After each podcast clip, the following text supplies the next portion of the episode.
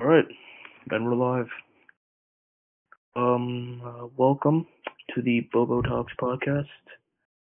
I'm the host, of course, Bobo, and here with my two proud guests, Ledge and Spartan.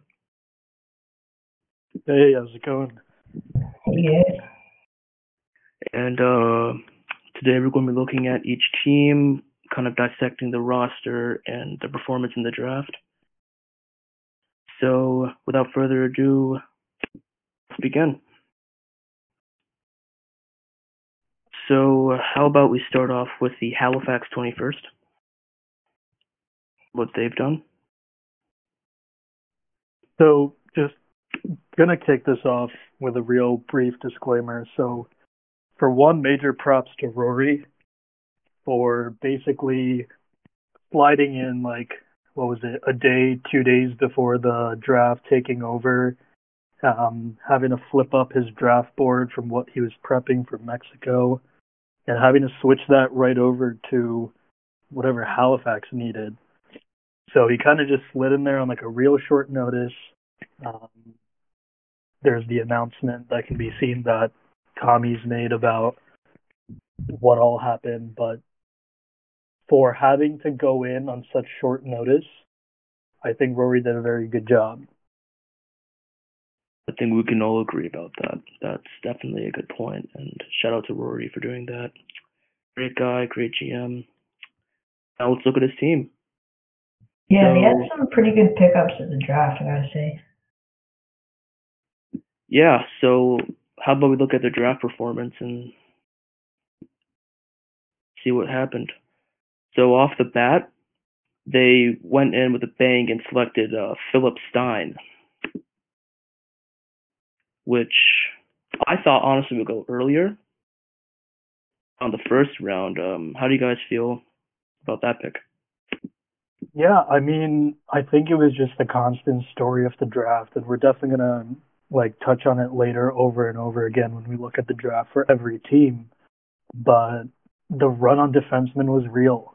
There were a whole bunch of defensemen that went in the first round, lower TPE folks going before top forwards such as Philip Stein, Willie Myers.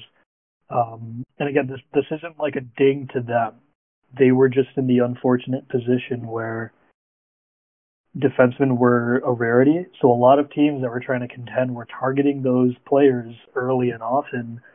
And you just have talent like Philip Stein and Willie Myers dropping down to the end of the second round, and even some other really good forwards like Ely Rantanen, who is who is just one TPE behind Willie Myers at the time of the draft, goes uh, what nine picks later or technically seven because two of the picks before were forfeited. But people really wanted defensemen. They went out and got them. So Halifax was able to pick up some really nice forwards with their first three picks. Yeah, and that is a really good example of that in Willie Myers, the left winger, who is really going to be a very important asset for this Halifax team if they're going to be winning any kind of championships this year, whether that be the league title or the Founders Cup. And great One big scoring forward. Go ahead. the, the the one big concern though, they don't have a center. They don't have a single center on the roster. They don't have anyone with anything invested into faceoffs.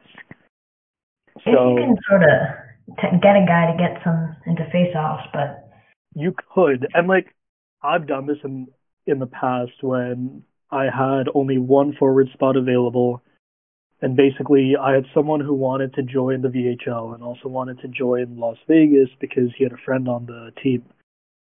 And the only spot that I had left was the center position, so I was like, if you want to join, you're going to be playing center, so I'm going to need you to put a bit into face-offs. So I didn't ask for anything crazy, just like maybe 10, 15 TPE because it's like a lower line thing, but possession is real when it comes to STHS. If you're winning faceoffs, you're securing possession for your own team. So Halifax may just try to make up for this with sheer forward talent. Um, though I guess like the interesting thing is, did they trade Willie Myers? Um, no, I do bel- he's still on the Halifax 21st. Um, Oh, that is odd because when I look at his when I look at Halifax's team page, he's not on their roster. Yo, he is think on Prague. I think I'm gonna have to He, he did get called up. I'm looking at his page right now. He did get called up. He played Ah. for Prague today, yeah.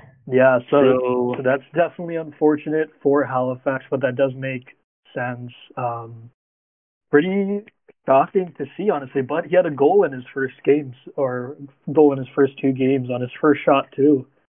So already doing better than my uh than Marimoto is. so uh yeah, moving down a bit we see Eli Rantanen, which will most likely take his spot on that forward, that left wing. Um he's putting up a show right now with seven points in two games. How do you feel about this pick? Again, one of those guys that fell, sort of like Stein, just because of the run on defenseman. And I think his TPE has kind of been dropping off lately. Like just looking at his update log here, like he's dropped a lot in the VHL VHL draft.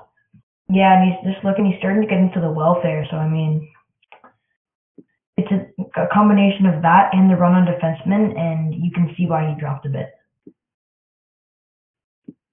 Once he gets his TP picking back up, I'm expecting big things out of him. So a little bit afterwards, Halifax takes Kyle Glass, which is sitting at 131 TPE, which is a little bit of a downgrade from the 202 and 203 prior, but he's still putting up good amount of points. But me personally, I'm liking where they're going with the forward core in Halifax. Kyle Glass really adds to that. You know, he brings that scoring, he brings that he brings that touch. That really will help the top six kind of find their ways and kind of help out the Halifax team. yeah, so it's so it's definitely going to be interesting to see because they have two good goalies on this squad. Um, one is Flames fan who was signed as a as a free agent, um, and the other one who was who was drafted. But then they also have three defensemen, none of them over 100 TPE or TPA even. One of them with no TPA hasn't applied anything. So definitely going to be interesting to see how this Halifax squad grows over this next season, um, and to see whether the rest of the roster can match up with their top forward line. Yeah, definitely. Looking at their uh, defensemen, you see you have Sean Glade the fourth here, who's the best defenseman sitting at 75 TPA, which is concerning for that team. But I feel like they can go somewhere, even if like their forward, the forwards are going to put up a lot, going to help out those defensemen. They're going to probably have to play a little more defensively, kind of boost the lower level people, and then you have guys like Gar- uh, Ryan Alberts. Rylan Alberts, who hasn't had applied, he hasn't applied anything. So the sky's the limit for that guy. I'm expecting. Yeah. He has been pretty successful with waiver signings so far. Fox says, yeah, But yeah, so I mean, again, this is a team that that is stacked at the very top, and a lot of it is just going to depend on how can they do with waiver signings, and then kind of like the rest of their roster, um, get up to par with the stars here. So that's going to be a big part of it. So, what are you expecting out of Halifax? Are you expecting a championship, playoff appearance? What are you guys thinking? Uh, I think I mean, yeah, let's go for it. Uh, sure. Um, so if they do have that firepower up front, which I think is good. Although losing Myers was obviously a pretty big blow, but I think they still have a top solid team. Like D is obviously going to be their only really downside. Although if Sean if Sean Glade the fourth, if he gets rolling in TPE, they could just yeah they could rely on him, and they got a pretty strong team with the goalie tandem and the firepower at forward.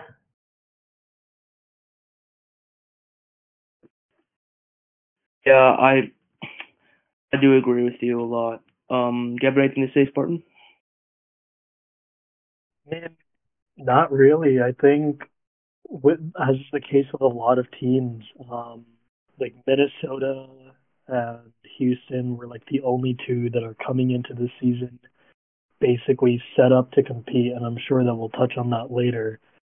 But when you have very few teams openly competing, you open up a lot of room for teams such as Halifax to be going hard after waiver players and developing their drafted players and making the playoffs. It's not very hard to do in the M. Um, even teams that tank like Miami and UConn last season were openly selling assets and they both still made playoffs. Lost in the first round though, but like it is not difficult to make the playoffs. So Halifax, I think, will definitely make the playoffs here.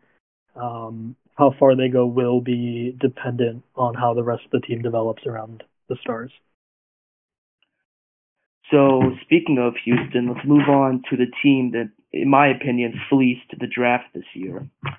Because as you may know, or if you don't know, each team can only have three first round picks in the draft. They can't have someone get fined or there's to be a punishment laid out. But how what Houston did was interesting. They actually allowed a team to pick for them, then they traded for that player along with assets, future picks. And I think what they did is genius for like a cup run now. Later on, it's going to hurt them. What do you think? Um, I mean, if I'm being honest, they really didn't need to go as all in as they did. Um, because I think even with just their three first rounders and potentially trading up for another one and maybe trading some picks for for defensemen, they probably still would have been the favorites in this season because they have capped goalie Trent Gibson, who was drafted last season. They also have John Weber, Paul Weber, the brothers who both remained for another season on Houston despite John Weber being capped. Uh, Vladimir Mlynski also staying for another season. So all they really had to do was draft like one or two defensemen because they had uh, Jared Carter coming back, and then they made a couple trades for other folks. So did they need to go as all in as they did?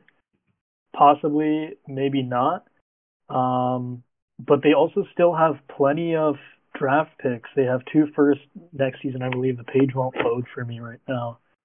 Um, yeah, they have two first next season, then fit two fifths and two sevens, and then in season 78, two first, a second, and then some lower round picks. So they didn't sell the farm, but they're easily the favorites here. Yeah, I would have to agree here. Um, of course, looking at we're more going to look at the top three that they selected, and we're going to I want to take a look at Asher Reinhart and that deal. But they have the first overall pick, and they make a great selection, in my opinion, with Paul Atreides, um, amazing center. You can bring a lot to that first line. Uh, sky's the limit for the guy. Yeah, and I mean, you just look at the users behind like the first two picks, Mr. Hatter and Orbiting Death. Like, both of them had immense success as players in the VHL. Um, Orbiting Death's player, Condor Adrian, is basically a lock for the Hall of Fame, and Hatter's goalie, Raymond Bernard, is also someone who could be entering the Hall of Fame very soon as well. So, two really great users um, that you definitely want to have on your team. And then RJ manages to get his own player back on the squad. How about we look at that move, that trade, because that was arguably one of the most blockbuster deals. They made a whole they made a whole bunch of trades like that. Um, they basically gave up what a, a second, third, and fourth spread across three seasons which is really good value in my opinion. When you're spreading picks out across drafts, not only one are you limiting your own stash in like terms of how much you're giving up because you're splitting it out amongst the years, so you're not weakening any one pick stash too much. but the team that you're also giving it to, they don't have as many picks in one season because by the time someone is picked in say 76, they're going to be gone by 78. So it's a really you have to be really careful when you're picking what picks you're getting back and what you're you're giving away. Yeah, I mean, along also with a player like Asher Reinhardt under the user of RJ, who is a, you know, he's Houston's GM. You know, that's or that's saying something in itself. But Mikey Harris was the second round pick they gave up this year. Who I like. He has the sky's limit for the kid. You know, he's been playing a lot of first, second line minutes. But also, if you look up a little bit, you have a huge trade sent the Blob and Germano Henchos to Houston for fourth, third, Craig Martin, Jackson Richard, and a second. That's just another one of those big trades. How do you feel about that one? I think that one was more just almost depth players. Because, like, the Blob's kind of been in the VHLM for a couple seasons now, but he's gotten into, like, that 240 TPE. I think he's even capped now, but yeah, him and Henchos, that's really that run on D again. And it's going to be at an expensive price, and it came at that. They gave up, uh, I think, a fourth this season, Mr. The Clap Bombs Are Us, a goalie. Um, they got a, a 77 third and second, and then, yeah, Jackson Richard and Craig Martin. So, I mean, it came at a high price, but I mean, if you're going to go all in, then you got to go all in. Like they proved that the last trade, they're willing if they're willing to trade all these future assets, they might as well go all in. I think the Blob and Germano Henchos, that's a big step. And I mean, looking at Miami's side on this deal, you know, you have guys like Jackson Richard, who is, you know, this defenseman that can go in, play under your top four. He can put up points while also blocking a lot of shots, playing well defensively. And then you have guys like Craig Martin, you know, who really boosts your forward core and allows you to have more versatility when it comes to your offense. So it's like a win-win for each team, in my opinion.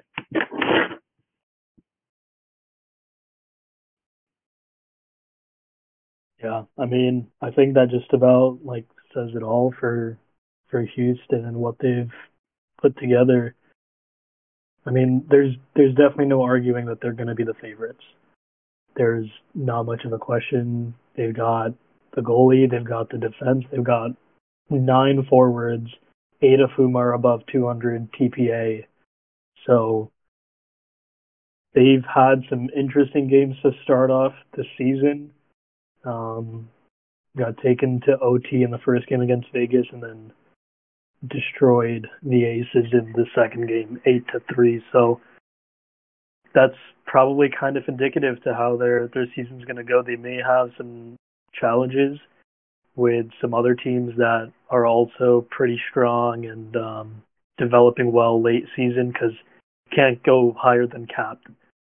But other teams can keep developing while Houston is going to kind of peak at some point, and then it's going to be interesting to see whether the line chemistry that Houston has is going to be enough to beat the rest of the team and other or beat other teams in the league as they also develop and develop their own chemistry. Yeah, I agree with you. You have such a well-rounded core, and going all in at the draft may have been may have worked out well for them. If they can win a chip this year, it will be all worth it, of course. Um, I definitely think they're favorites. I agree with you on that. They're either them or Minnesota, which we're going to be talking about soon, will win the league title, and I expect big things from Houston. Anything to add, Ledge? I think at this point it's really down to those two teams. Like we'll look at the Storm in a bit, but yeah, it's pretty clear that these two are the favorites. Yeah, so um, now let's look at the Aces, your team, Spartan. Um, so I think we'll move in this uh, start off with you. How do you think you guys did in the draft? Um, I mean, all things considered, you know, um, or I guess like the best place to start is going into the draft. We had one active forward line, uh, no active defenseman, and a goalie above 200 GPA. So that's not really a recipe for success. I will say that I was shopping around a lot of assets, potentially taking a year like Ottawa to rebuild, potentially get a high pick, come back um, next season nice and strong. But having made those trades earlier in the season, we had picks seven and eight. Um, and no offense to the people who were available, but it just made no sense for Vegas to keep both of those picks, considering that we didn't necessarily have the um, the firepower or depth to be competing.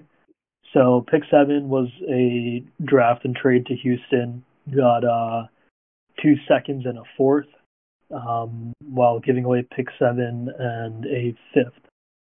So Houston wanted defense, so I was happy to do that for them. And then eight picked a really nice uh, winger that we would need on our uh, second line in Lenny Sanderson.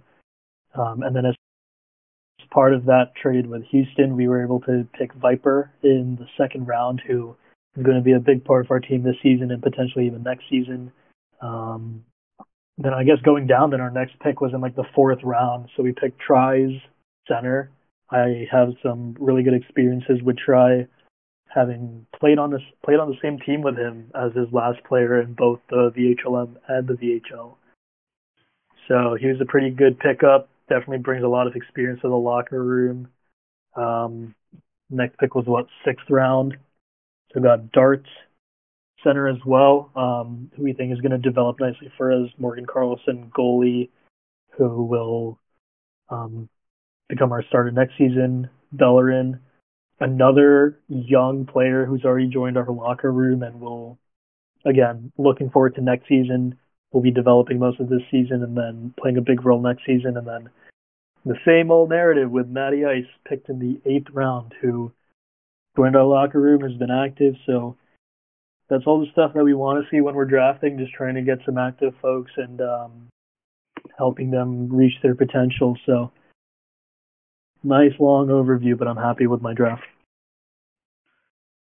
I just want to go into a little more depth about Rusty Nail. So he was actually Phillies, one of their bottom tier defensemen last season, and of course we won the chip, as you may you may have heard a lot, but um yeah, he played pretty well, I would say. Um, I did kind of want to see him on Las Vegas, but I do see where you're coming from with the whole seventh and eighth. They didn't really need to keep that. Didn't really have space.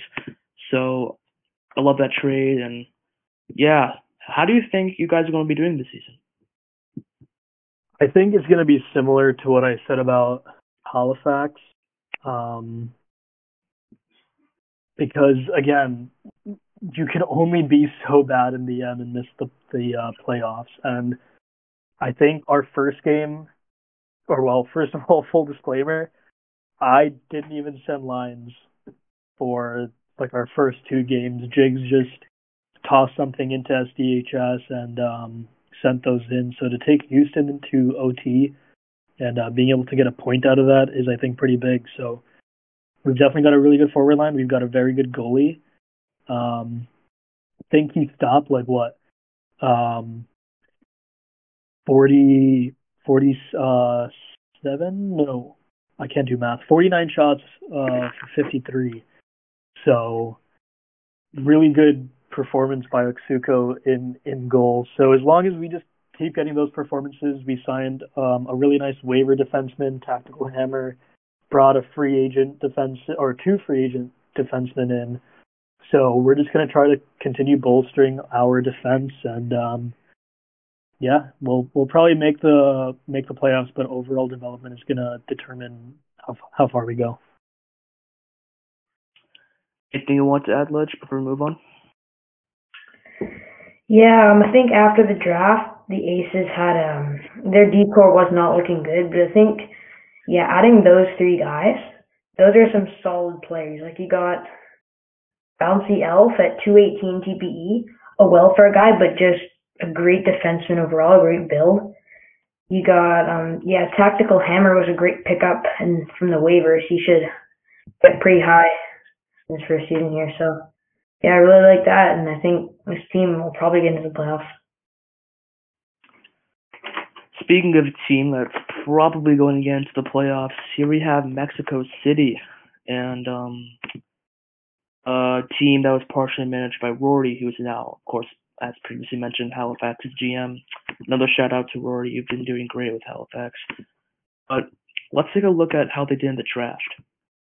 Um, they picked Hadrian early, who of course is a big, big boy defenseman, great build, really focused on that defense that you love to see, especially in this league. And sky's the limit for the kid. Uh, then if we go down here, they didn't really have a lot of picks in the middle of uh, rounds. Until you hit round four, what they picked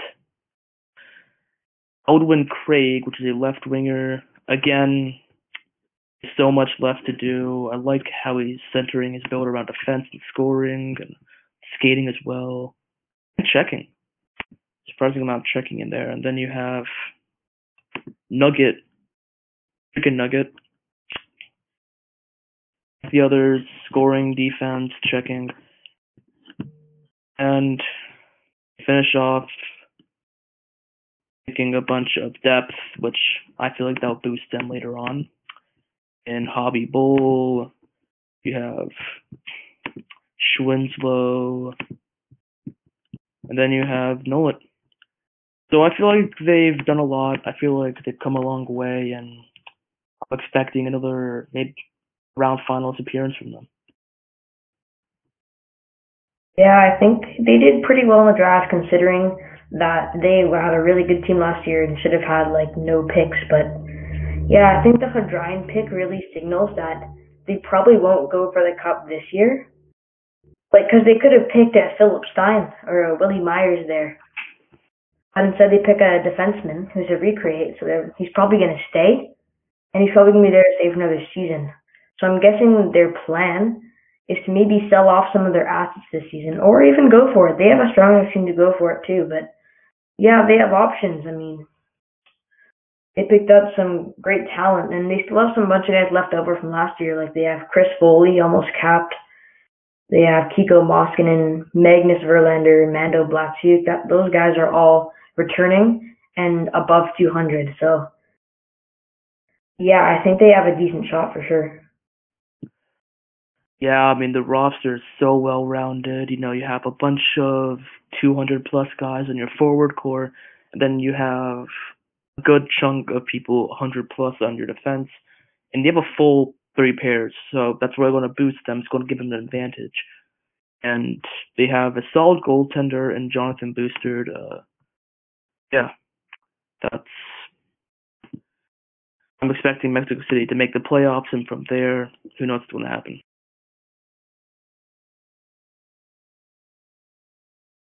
Yeah, so uh, playoffs are always crazy in this league. Like we saw what happened with the um, S75 Miami Marauders, the waiver warriors, knocking off the Halifax, who had one of the best teams in VHL history, knocking them off in the first round, knocking Vegas, and then sweeping the Hounds in the finals. Anything can happen. I think the Kings probably looking for revenge this time around. Against Philly, you know. Um, uh, do you have anything to add, Spartan, that we missed? Not really. I mean, it's somewhat repetitive to a point. Like when you just look at the um, you've got high TPA folks making um, then also making moves to get some defensemen in the in the draft while also retaining a couple people from from previous seasons and big big hit and Giftopoulos. So they've got the recipe for success. A lot of it will depend on whether their goalie can handle being a full-time starting goaltender. Um, because under 180, I mean, honestly, any any goalie, regardless of TP, can struggle for inexplicably no reason whatsoever. Um, but they've won both of their first two games, so they're in a good spot right now. They're just gonna have to keep the the uh, grind up, and they can probably make a deep playoff run. Uh, I really agree with a lot of what you said there. They're geared up. They have the assets, and he's got to do it. Um, now looking at the Miami Marauders. Miami, yeah, this this team right here made some moves, and we actually highlighted one of them previously with the Germano Henchos move to Houston. And looking at the draft for Miami here, have Alexander the Great, you know, Trevor Wallace, you know, you have more world conquerors than Napoleon Bonaparte, you know, and Jokisen and Suominen. A lot of great guys that could really become something let's give in the year or two of development. And that will really help them out if they're trying to case another chip like they did in uh, 74. So, yeah. Yeah, I do like the, what they did with the draft. Like, I think Ricer said that they're not going to contend this year, which is a shame because they still have a bunch of good players, but they do have a lot of assets to sell off. That happens. Like, I'm really excited about Trevor Wallace. Just me, like, like just looking at update logs, the TP machine. It looks like his build's in the right place, and just he's got so much room to develop here now. So I think Miami's path will probably be selling off the Bonaparte or Dawson. And yeah, they can get a good amount of picks with those assets right there. Yeah, I agree with you. Looking at Trevor Wallace's uh, page, this guy is putting out TPE. He's capping every week. You know, he's doing everything right. He checks all the boxes and I can't wait. And yeah, I mean, I can see them trading away Napoleon Bonaparte. There's only room for one world conqueror on this uh on this team, but yeah, um, Alexander the Great could end up like Bonaparte. No, I think I remember him being. I think both of them actually are assistant captains of Miami. So now I could be wrong about that, but I do I do believe that they have a lot to prove this season, and they're going to be they're going to be something special. Yeah, and and I think one thing to look out for is Phoenix Dawson being on the move. Um, I don't see any situation where he remains on the team for the entire season unless Miami tries to make a massive push. Um, to like really compete, but they're gonna have to they're gonna need all of their players to buy in. They have a very low TP goalie. Um, so look for Phoenix Dawson to be traded to try to recoup some assets for the for the next draft. Um, and yeah, just Miami could squeak into the playoffs. They could also miss the playoffs. It will really, really depend. Um, they got lucky and they played Mississauga for the first two games and they were able to squeak out two wins. So um, they have potential. Will will really just depend how um, they all grow. VHL is all about growing, and um, especially in the VHL realm, you know, you're not supposed to stay around; you're supposed to go up. And uh, yeah, so let's look at our next team, uh, Minnesota Storm. This is a team that completely went nuts in the draft, and I mean that because when we look at the um, draft performance, the second round especially, one, two, three picks. Third round, one, two, three, four, five picks. Fourth, one, two, and you get how this is going to be going. You have all of these ta- all these assets, all this talent. It's going to be making up this uh, Minnesota Storm team this year, and it's going to be something special to watch. Can't wait. Um, they're just going to be something special. That's all I really have to say. Highlight uh, I'm seeing from this draft for Minnesota has to be Telker.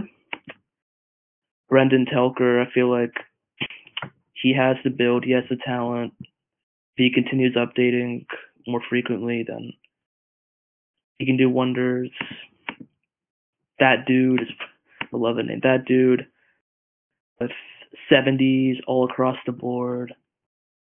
No, very.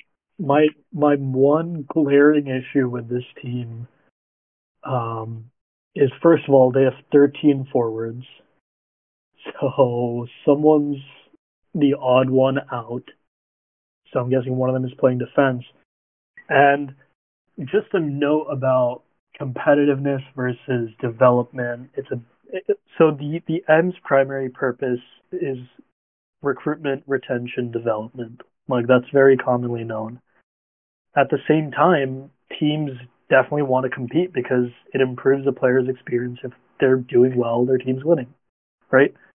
So running a 12-8-2 because they have seven defensemen, so 13 forwards, seven defensemen, two goalies. So they're basically moving one of the forwards to defend, So they're running a 12-8-2. Sometimes can harm your team more than help. Um, so in their first two games, they did not struggle with that whatsoever um, because they have a very loaded top six compared to the rest of the league. But I've definitely seen in the past when you do fill up with a whole bunch of active earners, but they're all stashed on like the bottom six and they're around like 100 to 170 ish TPE, you're kind of limiting the effectiveness of your top two line forwards and your or like your top two defense pairings because the lower line guys are getting or like siphoning off some of the time. So it'll be interesting to see how they continue to do with so many mouths to feed and um if they can manage all of that, keep winning and keep everyone happy, then they've done a job very well. Um I also see a glaring issue, and that is their goaltending. They have their highest goaltender is 158 TPA, Tater Tot, which isn't the best considering they have such a talented forward and defense core, but also then again that talented defense core is going to help back up that goaltender and hopefully limit the amount of shots taken on him. But if that goaltender grows, I feel like this team could be lethal. I'm, I'm expecting a championship, championship and league title out of Minnesota. One thing I would like to put out there is that they don't really have any star forwards. I wouldn't say. I mean, other than the Telker, they like only like three forwards above 100 TPE, and one defenseman above 200. So I mean, considering Spartan, what Spartan said about all the shoving guys in the fourth line, I can see them pulling a like selling off some of the lower guys for star talent. And look, looking at their draft picks in S77, wow, like two firsts, two seconds, three thirds, like they can they have they can afford to lose some picks here. Getting a uh, Stein maybe from that the 21st, you know and the goalies too. That's a glaring issue that can be solved with some of that, like the younger assets that they have. Only time can tell about how this team will be doing, you know. Next up, um, unless you want to add anything else, Spartan. Nope, um, I'm all good. All right, let's look at our next team here. We have uh, Mississauga. Now, this team, I want to put this out here before another shout out to them for completely switching everything up and trying something new. Their GM, I think Dogman was, I think that was the GM before. He left. Zetterberg came in. He finally wanted a GM spot. He finally got it. Hired T Cookie. I love. He's great. And looking at the roster, it's full. But I'm not seeing any kind of glaring talent apart from Owen Taylor on there and they only have three defensemen, mad goaltending, expecting a playoff spot, but I'm not expecting them to go far.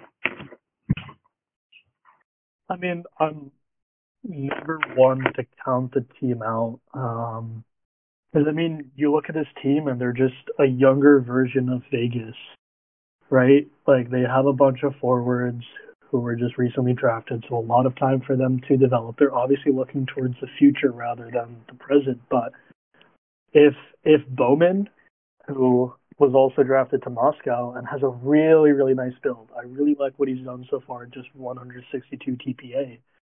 But if he can continue to build on that, you have three active defensemen developing as well, all of them with really nice builds, prioritizing defense. Um, and then you've got a whole bunch of forwards. So If just a couple fail, you're okay. You've got backups for next season. um, they're in a really good spot, and I've heard from from sources that, as well that Mississauga is primarily looking towards 77. But don't be surprised if they make a playoff push this season as well, depending on how the team as a whole can develop. Yeah, I really like what you said there. Um, taking another look, I do see what you mean. They are gearing up for the future, not the present. And if they were gearing up for the present, they would have probably gone out and acquired a player that's either close to capping or already capped at that 250, uh, that 250 marker. Uh, probably they'll bulk up their defense more. And I mean, looking at their picks, they're definitely geared. They have S77, Philadelphia, and Mississauga first two seconds, a third, a fifth, sixth, sixth, seventh. They're geared. They're geared for the future, and I just cannot wait to see what this team will become. Yeah, it was pretty clear. I think it became clear that they were going for the future. Like they lost in the finals last year after not having, like in my opinion, not having one of the top two teams in the league. Oh, sorry, that was two seasons ago, but yeah, they didn't have they didn't have an exciting season last season, but it looks like they're going for the future because they took um I think the Aurelian Moreau they traded for that pick. They took Chris P Bacon again with a D run, and that really set them up for the future. Like a bunch of these picks, like even later in the draft, they're taking guys that can help them next season, like a Miles Johnson or a Guy Lambert. Like you have guys that'll be in their 200, like just peaking at their 200 at the start of next season and yeah, they they should be scary with all their picks. I 100% agree. Um, if anyone has anything to say, say it. Because I'm ready to move on to the next team here. Yeah, let's go. Um, the next team down our list of teams we have to cover are the Ottawa Lynx. I'm expecting for them not to do this like too well this season, but I'm expecting a big performance of them in S77 because when you look at what they have, what they're running, and look at the draft, they unfortunately had to pass on that second overall spot, which is a huge blow. But they ended up coming back. You know, Barry Taft, very capable goaltender, He's updating. He lo- he's very active. I feel like he's going to do a lot. Um, Leaning Tower of Pisa. He's an up and coming right winger. A lot of potential. Let's build on uh, Chicago as well. You have guys. The Tixter. I loved him on the Yukon. I felt like he really connected well with everyone in the locker room. He just put up a show. Or he, was, he set to put up a show, my bad. Along with Joshu, similar situation. And yeah, lots of depth pickups here in this draft, uh, but definitely gearing up for the future. That's 100% for sure. And I'm expecting big things out of them in a season or two from now. For now, I just want them to take it slow. Baby steps are always important, and just guys like Theodore Hoffman up to the VHL, and yeah, got it. Yeah, I do like what they did with the um their picks in like the draft here, although those forfeit picks that hurt them. Like that second overall pick, that could have been a Duncan Idaho the Lynx there. And they get the first pick in round three, forfeited again. Like they did have a pretty good draft. Like they took Barry Taft again. And he's a decent goalie. He's got 175 TPE. And so he'll be, I don't, he might be a one season thing so I think right now, like they don't look at their draft picks. They they're not that loaded next season. They traded their first. So um, I I think the one of the better situations for them if they were to pick, be able to pick up, say a waiver goalie, and they could be able to trade Taft to say that the Storm who need a who need a goalie, and Taft is that kind of goalie that they need. Yeah, and I mean, I was a little surprised to see them picking a goalie with their their first selectable pick of this draft. Um, especially when there were a couple other like defensemen like Baron Krulenstein, VHLM legend. Like King Cruel, look it up sometime. But he played for San Diego for like a bunch of seasons. Was on Vegas when I was on Vegas in um '71, and he was just like a career emmer for for most of the time. So that's a very good user. He's from the SBA. Um, you know, just a little surprising that they decided to go with a goalie, especially one that, as you mentioned, could cap and head out. But will be very interesting to see how they just proceed from here. Because if because if I were them, I would have taken Kronstein at 23 and take and instead of taking Leaning Tower of Pisa at 37, taking Klapbom Zaraz. So you still get a goalie for the future, and you can also get a defenseman for the future as well. Um, yeah, definitely. Though I do feel as if very he's a good guy. I like him. He likes he's very committed to a single team. I don't think he would handle being traded very well, but sometimes that's just the business. You have to do things that players might not like, even it, because it helps out your team. And yeah, so I'm not expecting much from them. I don't know if you guys are either, but they're just going to be a bottom feeding team for me. Yeah, and like if their first games indicate anything, it's definitely going to be a rough uh, season up ahead. Losing to Philly eight to two, and then losing to Halifax seven to four. So it's going to be a struggle, um, and it's also a rough position for them to be since they don't even have their own first.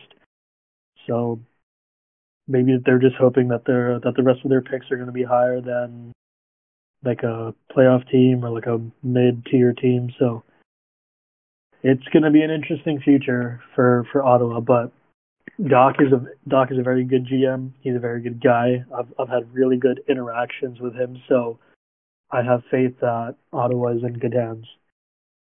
Just hoping that they turn the height of the organization soon, because they haven't had success in a bit. I mean, they're one of those teams that's been around for so long. Um, they're not just going to give up like that. They've been known to be very persistent. They've known to put up a fight. And yeah. so what if they had two bad seasons? You know, they're going to come back. That's how this that's how this league works. You know, no one no one team's going to be good for two plus years. If they are, yeah. good job to you. You've done well. But and they and they had a lot of success in in '67. They got the Founders Cup, Prime Minister's Cup, and then again in uh 71 Prime Minister's Cup, Founders Cup as well. So they've had a recent success, but since 71, like they just haven't had anything, and their lack of significant draft picks in the next few drafts is going to make it difficult for them. Um, but this next draft already, I think, is starting to shape up pretty nicely with the amount of new creates that we've had. Um, and if this recruiting grind keeps going, then those depth picks can be very valuable to Ottawa. Yeah, hundred percent. You know, you have all these people coming from YouTube. You know, I'm an AGM. Part of my job is to reach out to these people and pitch my offer to them for them to sign with my team. And I'm seeing where these people are coming from. You know, YouTube, Discord, and you know, you have Instagram as well. I've seen a couple of those, so it's really, really interesting to see people coming from all different walks of the internet coming together on this league. So pretty diverse, I do say so myself.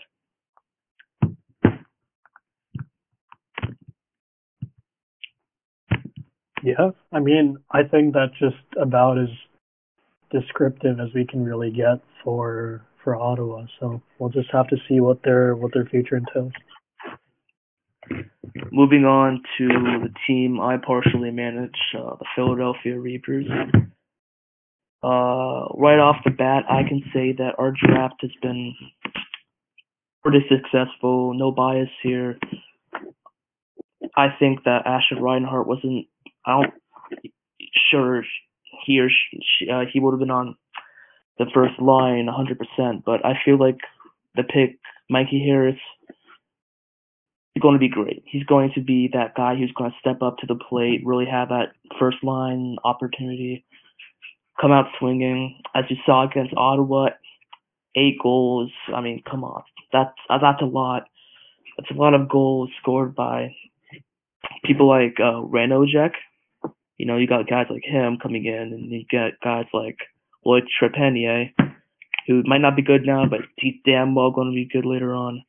And you have Genghis Khan and all these guys who are going to come together along with all of our stashed picks up for S78, not 77. That's going to be our year. So One thing that I am a little concerned about is you guys have four defensemen who will be around next season, but all of your picks are for 78. Do you think that Philly, like you and DMAX, are going to try to shift some of those picks from 78 to 77 to try to maximize the season where you're going to have a top four that will most likely all be above 180, 200 TPA? we see 77 that draft. We're looking to have picks, but we're looking to really stockpile up for 78. Yeah, so like, so like that's my question because you look at your defensemen, you're not going to have all four of those players in 78. If they're active, they're all going to be gone by the end of next season, which is before you have your massive pick haul. Do you think like you're going to make some moves to try to maximize when you actually have a full defense?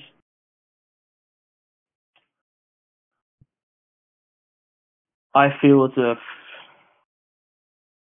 that definitely is an issue because you want you want to have a solid defensive core. We had eight defensemen, we had too many, but um, yeah. yeah, I feel as if maybe going out and getting two people to fill out that bottom Mhm. pair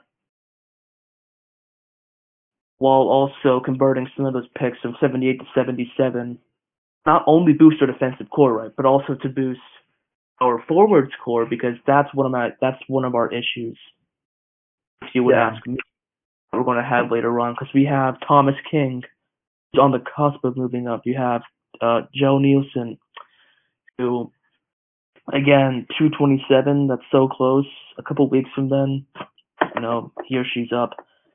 Mikey harris who's rapidly developing. Then you have um guys like genghis khan again who's updating rapidly sports boy 57 all these people who are going to be gone right they're not going to stay around and we're just going to have to fill in those gaps as time goes on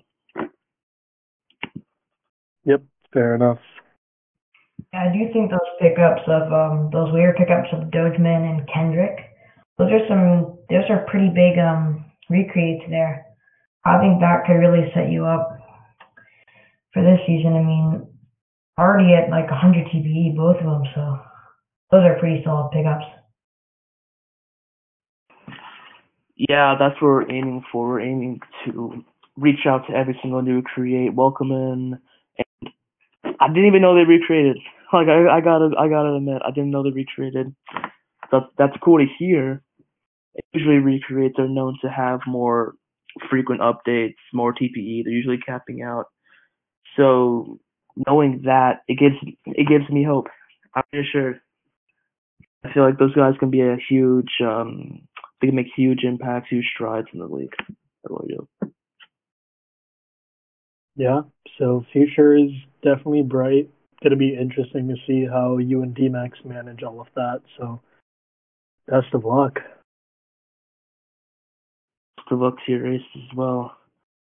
Now, this team, the San Diego Marlins, I feel, apart from the Hounds, are one of the most interesting teams because, of course, Rockstar moving on, it was bound to happen soon. 10 seasons, insane amount of time.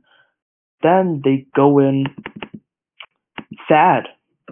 He becomes the GM. I wasn't expecting. I don't know if you guys were expecting it, but I was expecting him to take an AGM role before. But I'm glad to see him getting that time. And I love his. I love his video. The video that he uh he made. It's definitely working. I've seen a lot of people go to San Diego from that. I think it was a cool video, and of course Cowboy Prout along with him. Guy got a lot of uh, enthusiasm towards the league. Both of them do. And yeah, looking at the roster here though, it's interesting. It's very interesting. Have three defensemen. one of them is capped, and two and the other two of them are nowhere close. So that's a very interesting situation. They have guys like Nicholas DeAndrea, Keldon uh, Voss, Theodore James St. Louis, all these people who are at 240 plus and ready to go on to the VHL. But then they have guys like Giles Sweeney and Chris Houston who are below 100 waiting to get their big moment, their big chance in that first line. So I can't really tell how the season's going to play out for them. I mean, yeah, their first pick in this draft was in the seventh round. Like they they went all in last season. So I think the fact that they still have guys like Dandria and Fozzie, like that's that's that's really good. And um, I think their draft picks here, yeah, the, the is still pretty bare for 77 too. So I guess they can tank. I mean, they lost to Mexico and um, lost to Mexico twice. A good team, but still, I mean, you you could have a better start. And and the the goalies too, like that their goalie is 118 TPE. So yeah, I don't think they're a contender this year. Yeah, so I mean, they're probably not going to be a serious contender until 78 when they have a whole bunch of their picks stored up. But never count out waiver signings. If they can be active enough, um, you can get them over like 150 TPE towards like playoff time. And also, like the goalie Darcy Cat has to definitely pick up the pace here because it's very difficult to win meaningful games with a 118 TPA player who also has nothing in style control. So going to be a lot of um, or, like a very difficult uphill battle here, um, but they could sneak into the playoffs. Uh, I mean, I'm not expecting much, but to make a playoff spot, I could definitely see them pulling a 74 Marauders. A team that barely makes it in has to be a guy like Philly, who's also trying to make it in, and then from there, it's on a wild goose chase. You know, goes completely insane. So I do wonder how is how Thad is going to adjust to having little to no picks next season while having such a rapidly growing roster and having a goaltender who recreated not even before um, he hit the VHL, which is interesting. So let's see how that works out for them. Yeah, so I mean, I think that it's also good at a level for Thad because if you're just looking at someone as a as a new GM, this is a great opportunity to not have to worry so much about competing immediately, but taking a season or two to truly understand STHS, um, like figure out lines, like get a hang of all how everything works as a VHLM GM but then also take the time to primarily focus on the development retainment portion of the M and continue to develop players, which is the biggest part of this job. Um, you know, take this opportunity. My advice to that is just continue developing players as best as they can be. Sometimes that effort is going to pay off, and you could potentially make a Miami 73 run but that only happens if you have a whole bunch of waiver players who buy in from the start, commit, do PTs, not just welfare, and only then do I see them potentially making some kind of underdog run.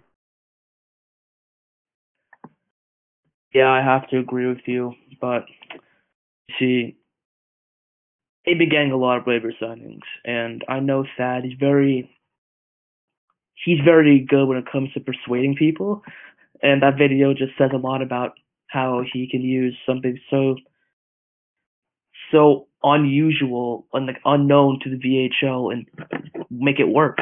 He's a great guy, great GM. I can't wait to see what he does. And yeah, I like what you said about how he gets a couple of seasons to kind of know Simon T and how to fully operate it, how to do the right things on there. So yeah, I'm I'm really excited to see how he does. one last thing for um, Miami or San Diego, sorry. I really like Aldwin Craig. I think they acquired him in a trade not too long ago. But yeah, he really excites me, man. Like, go to media spot. He's already got the player sort of figured out here. Like, I, I like him. I think he has some promise for sure. I gotta agree with you there. I mean, sky's the limit for San Diego, and that just that just shows in the roster. That just shows in who they got. Now, if you guys have anything else to add, let's look at uh, the Saskatoon Wild. Um, unlike other teams this year, they hadn't really done much when it comes to changing up their management, and the roster is very interesting looking at it, uh, their forward core, not great. Looks like they're building up for the future, just like San Diego, just like Ottawa, all these other teams are look they're building up for the future. And they don't even have a goalie. They don't even have a goalie, so I don't know. Like I don't know what's up with San with uh Saskatoon, but only time will tell. Only time will tell. Yeah, I think this is a very decisively team that's looking forward to the future and are not really going to be giving this season too much mind. Um, one forward at 200 TPE, one at 123 rest, all under 100, and basically an identical situation on defense as well. So they're not making the playoffs is my bold call right now. I have to agree with you. This team, not right now. Those are the three words I'm going to say. Not right now for this team. Uh, Saskatoon, great management. You know, their first pick, if I remember correctly, the first pick wasn't until the fifth round, which already sets the tone for this team this season. You know, we're not expecting to go very far, but yeah, I feel like we're going to have a great year that year. I feel like they're really going to come out. They're going to show. They're going to show some swagger have a little bit of pep in their step, if you know what I mean, and just take the league by storm like they did back in, uh, I do believe, 68, I think, or 69 around that area is where it won its extreme, extreme tear. You can correct me about that, Spartan, but know, one year that they went on this massive tear, and 78 might, might, might be that year again. Yeah, there's my hot take.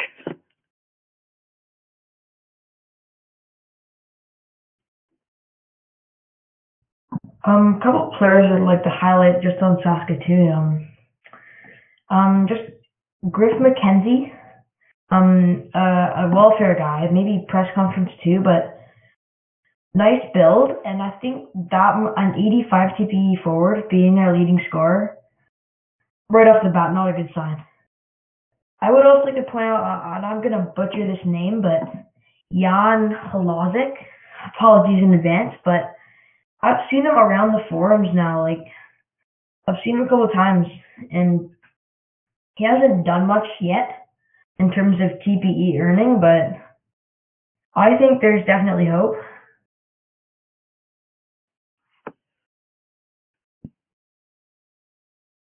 I um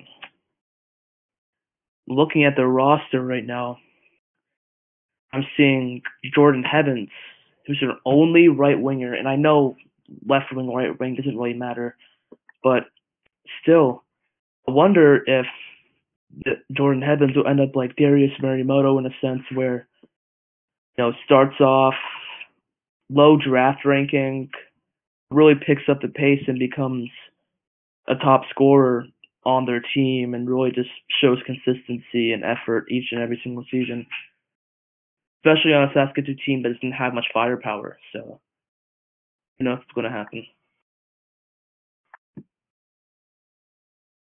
Yeah, I think this is a season where the waiver guys can get some points, get good minutes, and yeah, I don't think much else to say there. Not much to say about Saskatoon. Uh, um, anything else to add, Spartan Ledge? Oh, sir.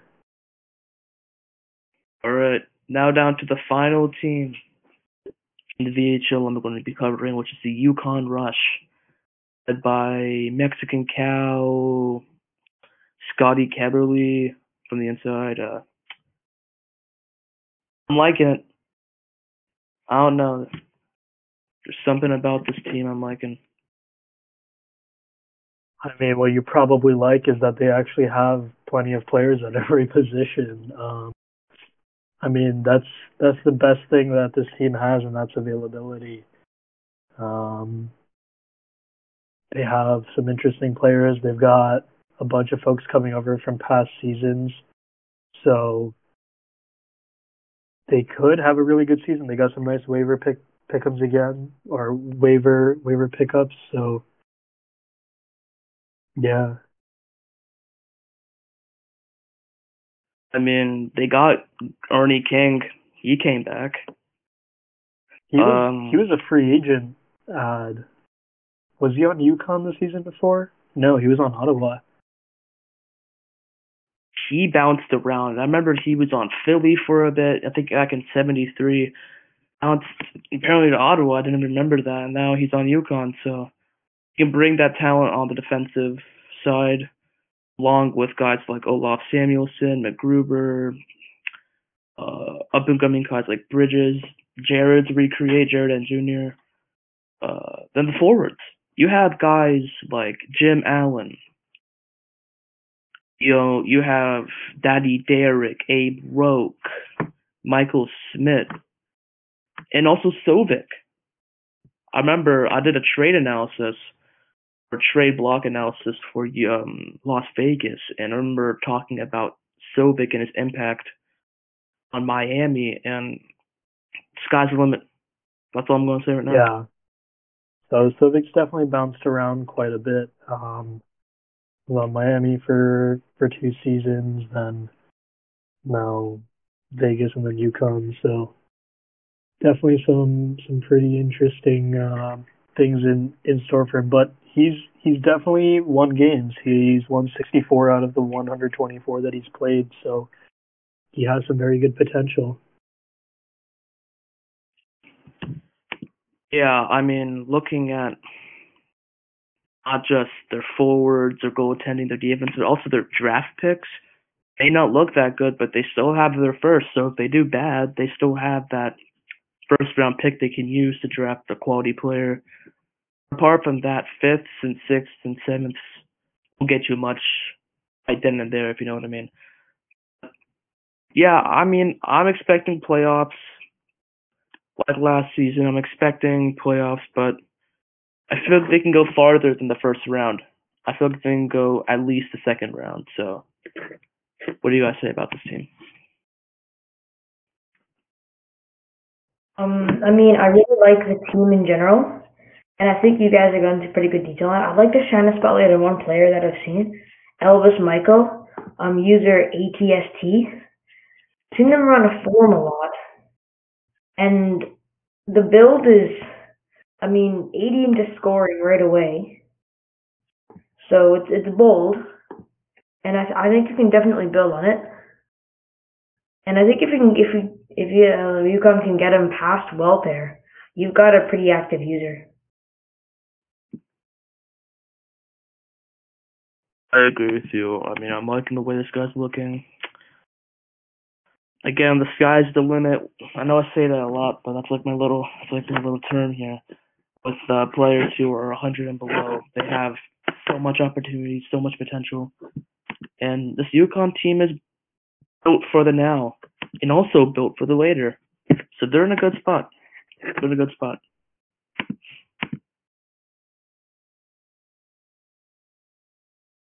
Yeah, I mean that's that's about all I got for Yukon. Pretty good analysis by you guys there. Uh, yeah, same here. Um, do believe that's all the teams. Yep. Um, yeah, there you have it. It's been the first episode of Bobo Talks featuring Wedge and Spartan. Thanks for having me on, Bobo. Yeah, me too. Go.